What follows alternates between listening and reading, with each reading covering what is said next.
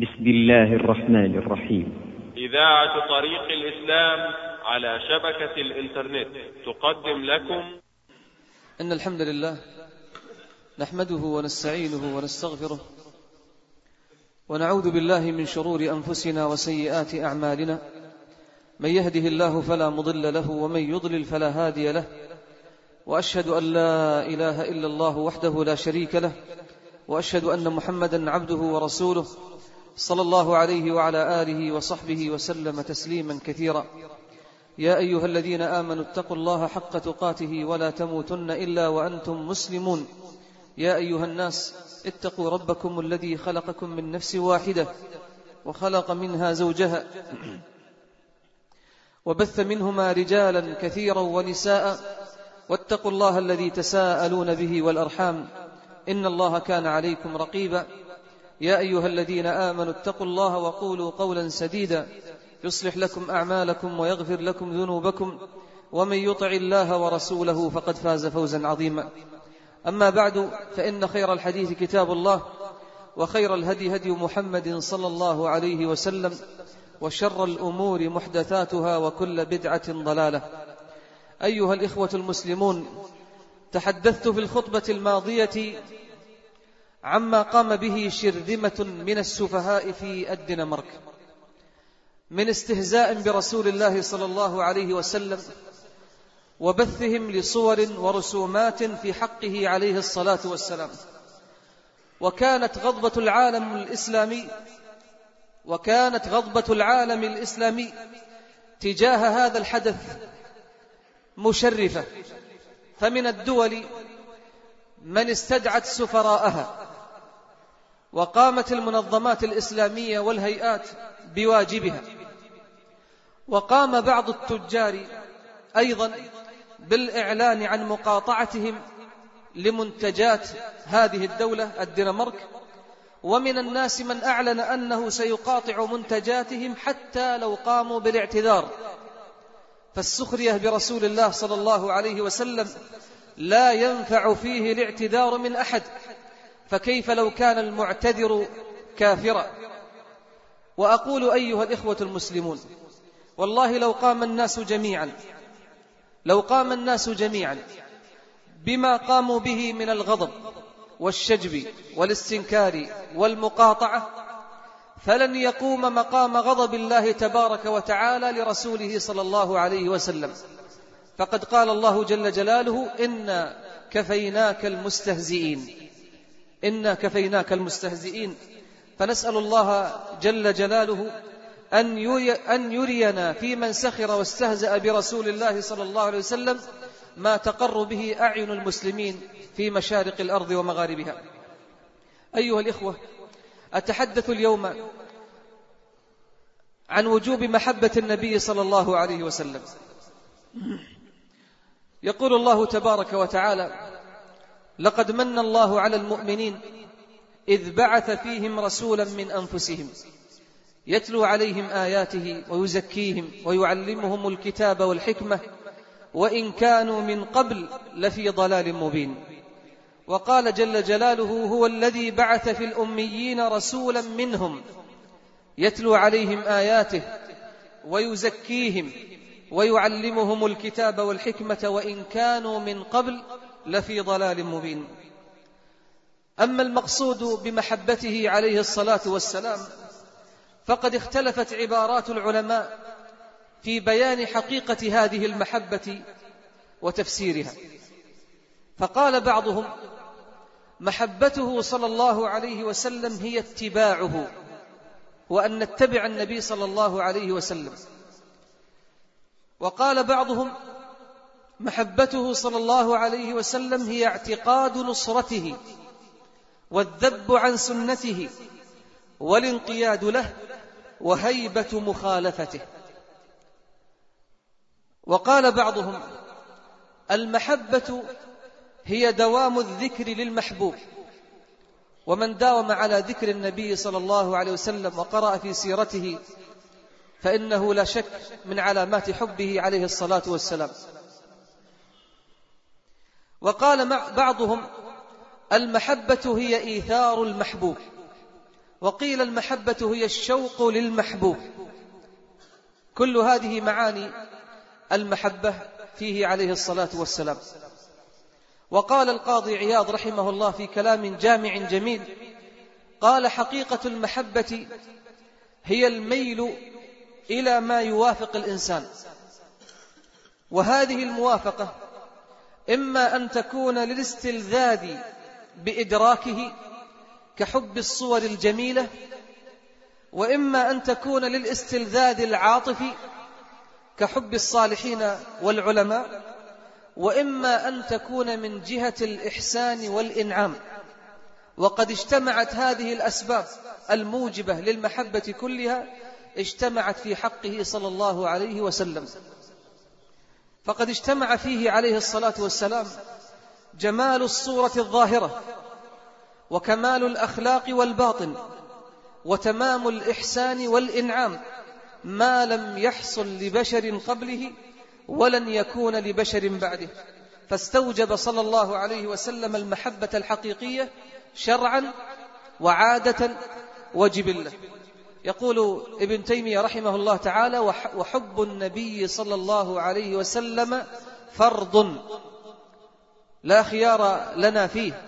حب النبي عليه الصلاة والسلام فرض ليس سنة ولا مستحب بل هو فرض.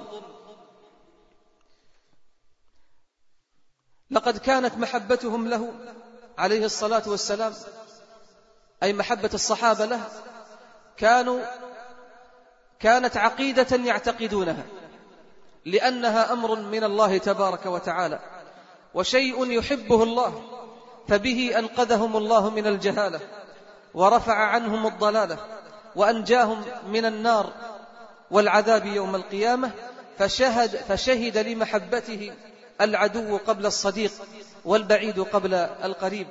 أيها الإخوة المسلمون كيف كان محبة الصحابة رضوان الله عليهم لرسول الله صلى الله عليه وسلم. هذا أبو بكر الصديق رضي الله عنه يوم أحد.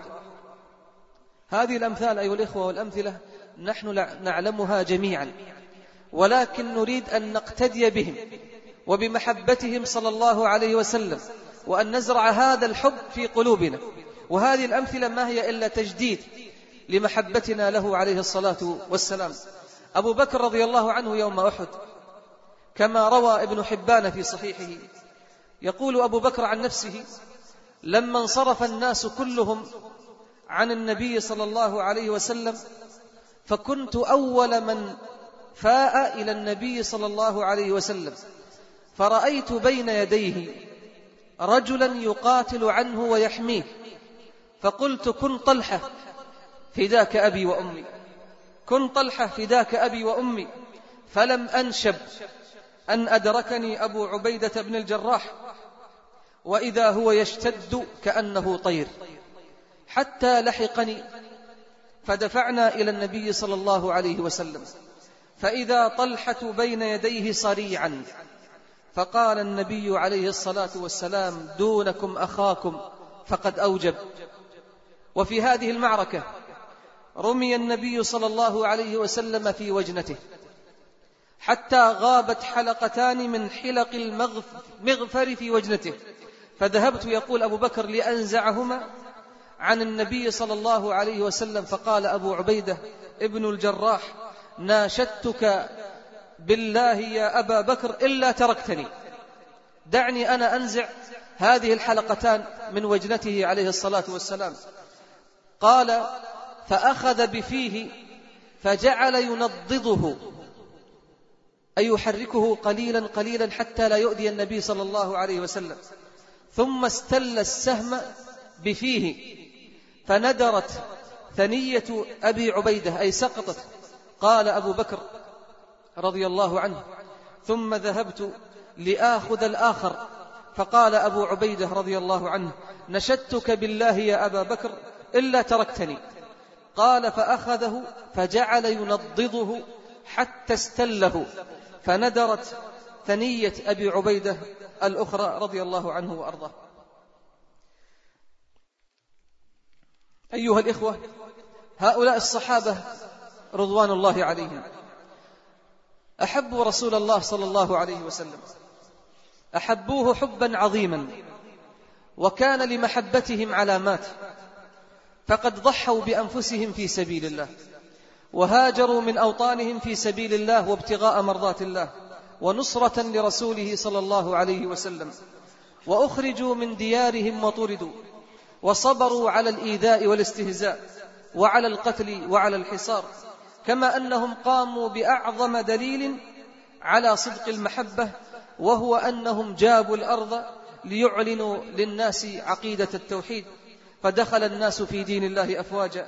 وهذه كلها ولا شك علامات تدل على محبتهم له عليه الصلاة والسلام. فما علامات محبتنا نحن للنبي صلى الله عليه وسلم؟ إن أولى علامات محبتنا له هي الاتباع. واتباع النبي صلى الله عليه وسلم ليس لنا فيه خيار وليس هو من قبيل الهوى. بل هو أمر من الله جل جلاله. فقد قال سبحانه وتعالى قل إن كنتم تحبون الله فاتبعوني يحببكم الله ويغفر لكم والله غفور رحيم. وقال سبحانه وتعالى وما آتاكم الرسول فخذوه وما نهاكم عنه فانتهوا. وقال سبحانه وتعالى إنما كان قول المؤمنين إذا دعوا إلى الله ورسوله ليحكم بينهم أن يقولوا سمعنا وأطعنا. وأولئك هم المفلحون. وقال سبحانه وتعالى فلا وربك لا يؤمنون. حتى يحكموك فيما شجر بينهم. ثم لا يجدوا في أنفسهم حرجا مما قضيت. ويسلموا تسليما. كلها آيات صريحة أيها الإخوة في وجوب اتباعه صلى الله عليه وسلم. والانقياد لأمره دون تردد ولا تأخير. والصحابة رضي الله عنهم كان من أسباب نصرهم ومن أسباب عزهم وتمكينهم في الأرض. هو صدق الاتباع. فما أن يقال لأحدهم قال رسول الله أو أشهد أني سمعت رسول الله أو رأيت رسول الله فعل ذلك إلا قال الصحابة رضوان الله عليهم سمعنا وأطعنا. مما رواه البخاري رحمه الله. أن الله أنزل على نبيه صلى الله عليه وسلم تحويل القبلة من بيت المقدس إلى الكعبة. وكان أهل قباء أهل مسجد قباء يصلون إلى بيت المقدس. لم يبلغهم خبر تحويل القبلة. فجاءهم رجل والصحابة كلهم عدول. جاءهم رجل وقال يا أهل قباء إن رسول الله صلى الله عليه وسلم أنزل عليه الليلة قرآن وقد أمر باستقبال الكعبة. قال فاستداروا نحو الكعبة استداروا وهم ركوع في صلاتهم. لم يؤخروا هذا الأمر بل استجابوا إلى أمر النبي صلى الله عليه وسلم وهم في الصلاة. لم يؤخروا الأمر إلى عقب انتهاء الصلاة. بل استجابوا رضوان الله عليهم أجمعين. يقول أنس ابن مالك رضي الله عنه كنت في بيت أبي طلحة أسقيهم الخمر فجاء رجل فقال ما بلغكم خبر تحريم الخمر؟ إن الله أنزل تحريمها. قال أنس فقال لي أبو طلحة يا أنس انهض فأرق الخمر. قال فأراق الصحابة الخمور حتى جرت في المدينة أي حتى جرت في سكك المدينة رواه البخاري. هذا هو دليل الحب الصادق. فما أن يبلغك من رسول الله صلى الله عليه وسلم أمر إلا وتقول سمعا وطاعة حبا في اتباعه لأنه يمثل المنهج. ونحن أيها الإخوة نتبع رسول الله صلى الله عليه وسلم في كل شيء في عبادته. في أخلاقه كيف كان مع أهله مع إخوانه مع الناس مع أصحابه في بيعه وشرائه في سفره وحضره في حربه وسلمه. قل إن كنتم تحبون الله فاتبعوني يحببكم الله ويغفر لكم والله غفور رحيم. يقول نافع رضي الله عنه يحكي واقع عبد الله بن عمر رضي الله عنهما في شدة اتباعه للنبي صلى الله عليه وسلم. يقول لو نظرت إلى ابن عمر إذا اتبع رسول الله لقلت هذا مجنون. وهذا من شدة حرصه لاتباعه عليه الصلاة والسلام. يقول سفيان الثوري رحمه الله ما بلغني عن رسول الله صلى الله عليه وسلم حديثا قط إلا عملت به ولو مرة. حتى يكون من أهله. ويقول الإمام أحمد رحمه الله ما كتبت حديثا إلا وقد عملت به حتى مر بي أن النبي صلى الله عليه وسلم احتجم وأعطى أبا طيبة أي الحجام أعطاه دينارا فأعطيت الحجام حين احتجمت دينارا. إذا الاتباع هو أعظم دليل على حبه صلى الله عليه وسلم.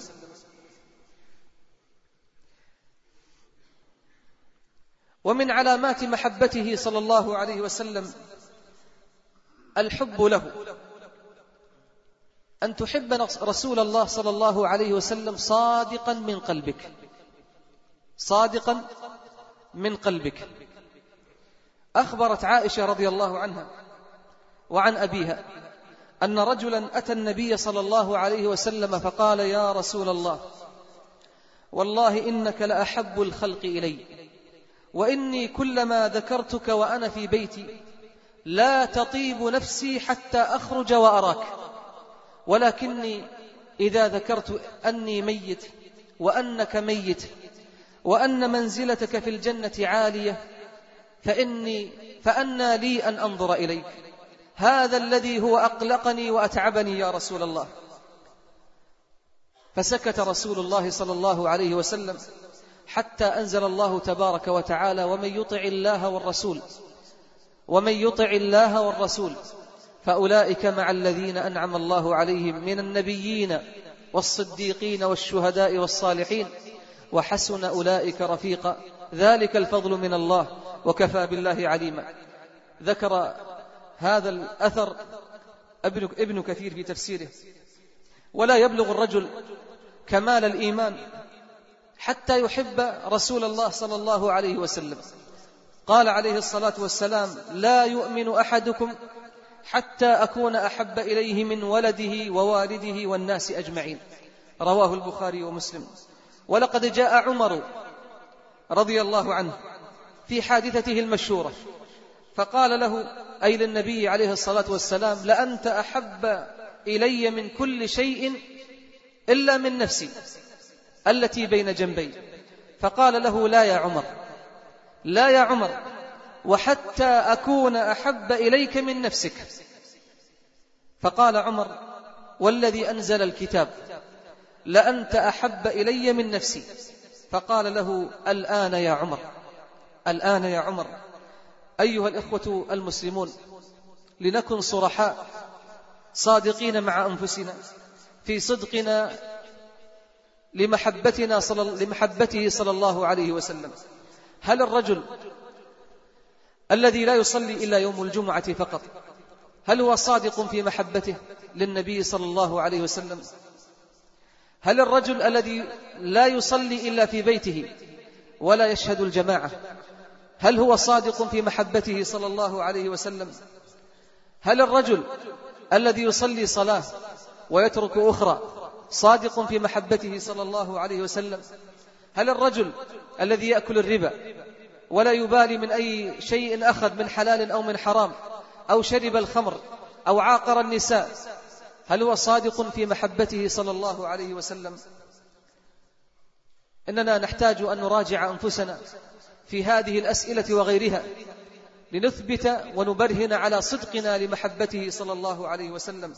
ومن أحب رسول الله صلى الله عليه وسلم واتبع هداه أمل أن يكون رفيقه في الجنة بإذن الله تبارك وتعالى. نسأل الله العظيم رب العرش الكريم أن يحشرنا مع الحبيب صلى الله عليه وسلم وأن يولدنا حوضه المورود وأن يسقينا من يده الشريفة شربة هنيئة لا نظمأ بعدها أبدا. أقول هذا القول وأستغفر الله لي ولكم ولسائر المسلمين. فاستغفروه إنه بر رؤوف رحيم. الحمد لله وحده والصلاة والسلام على من لا نبي بعده وعلى آله وصحبه وسلم تسليما كثيرا.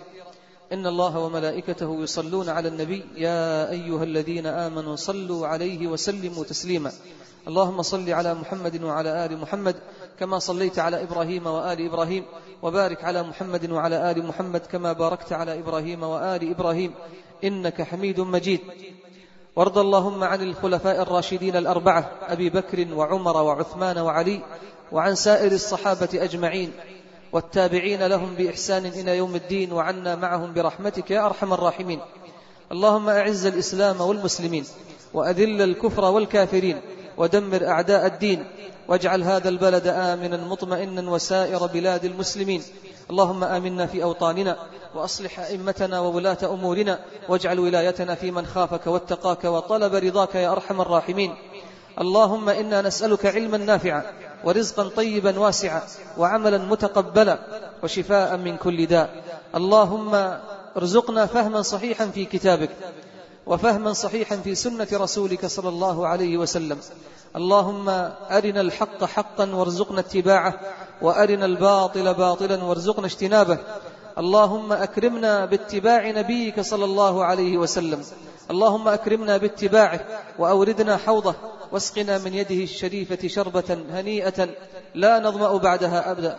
اللهم اغفر لنا ولوالدينا ولجميع المسلمين والمسلمات الأحياء منهم والأموات.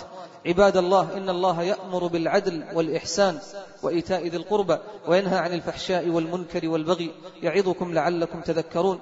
فاذكروا الله العظيم يذكركم واشكروه على نعمه يزدكم ولذكر الله أكبر والله يعلم ما تصنعون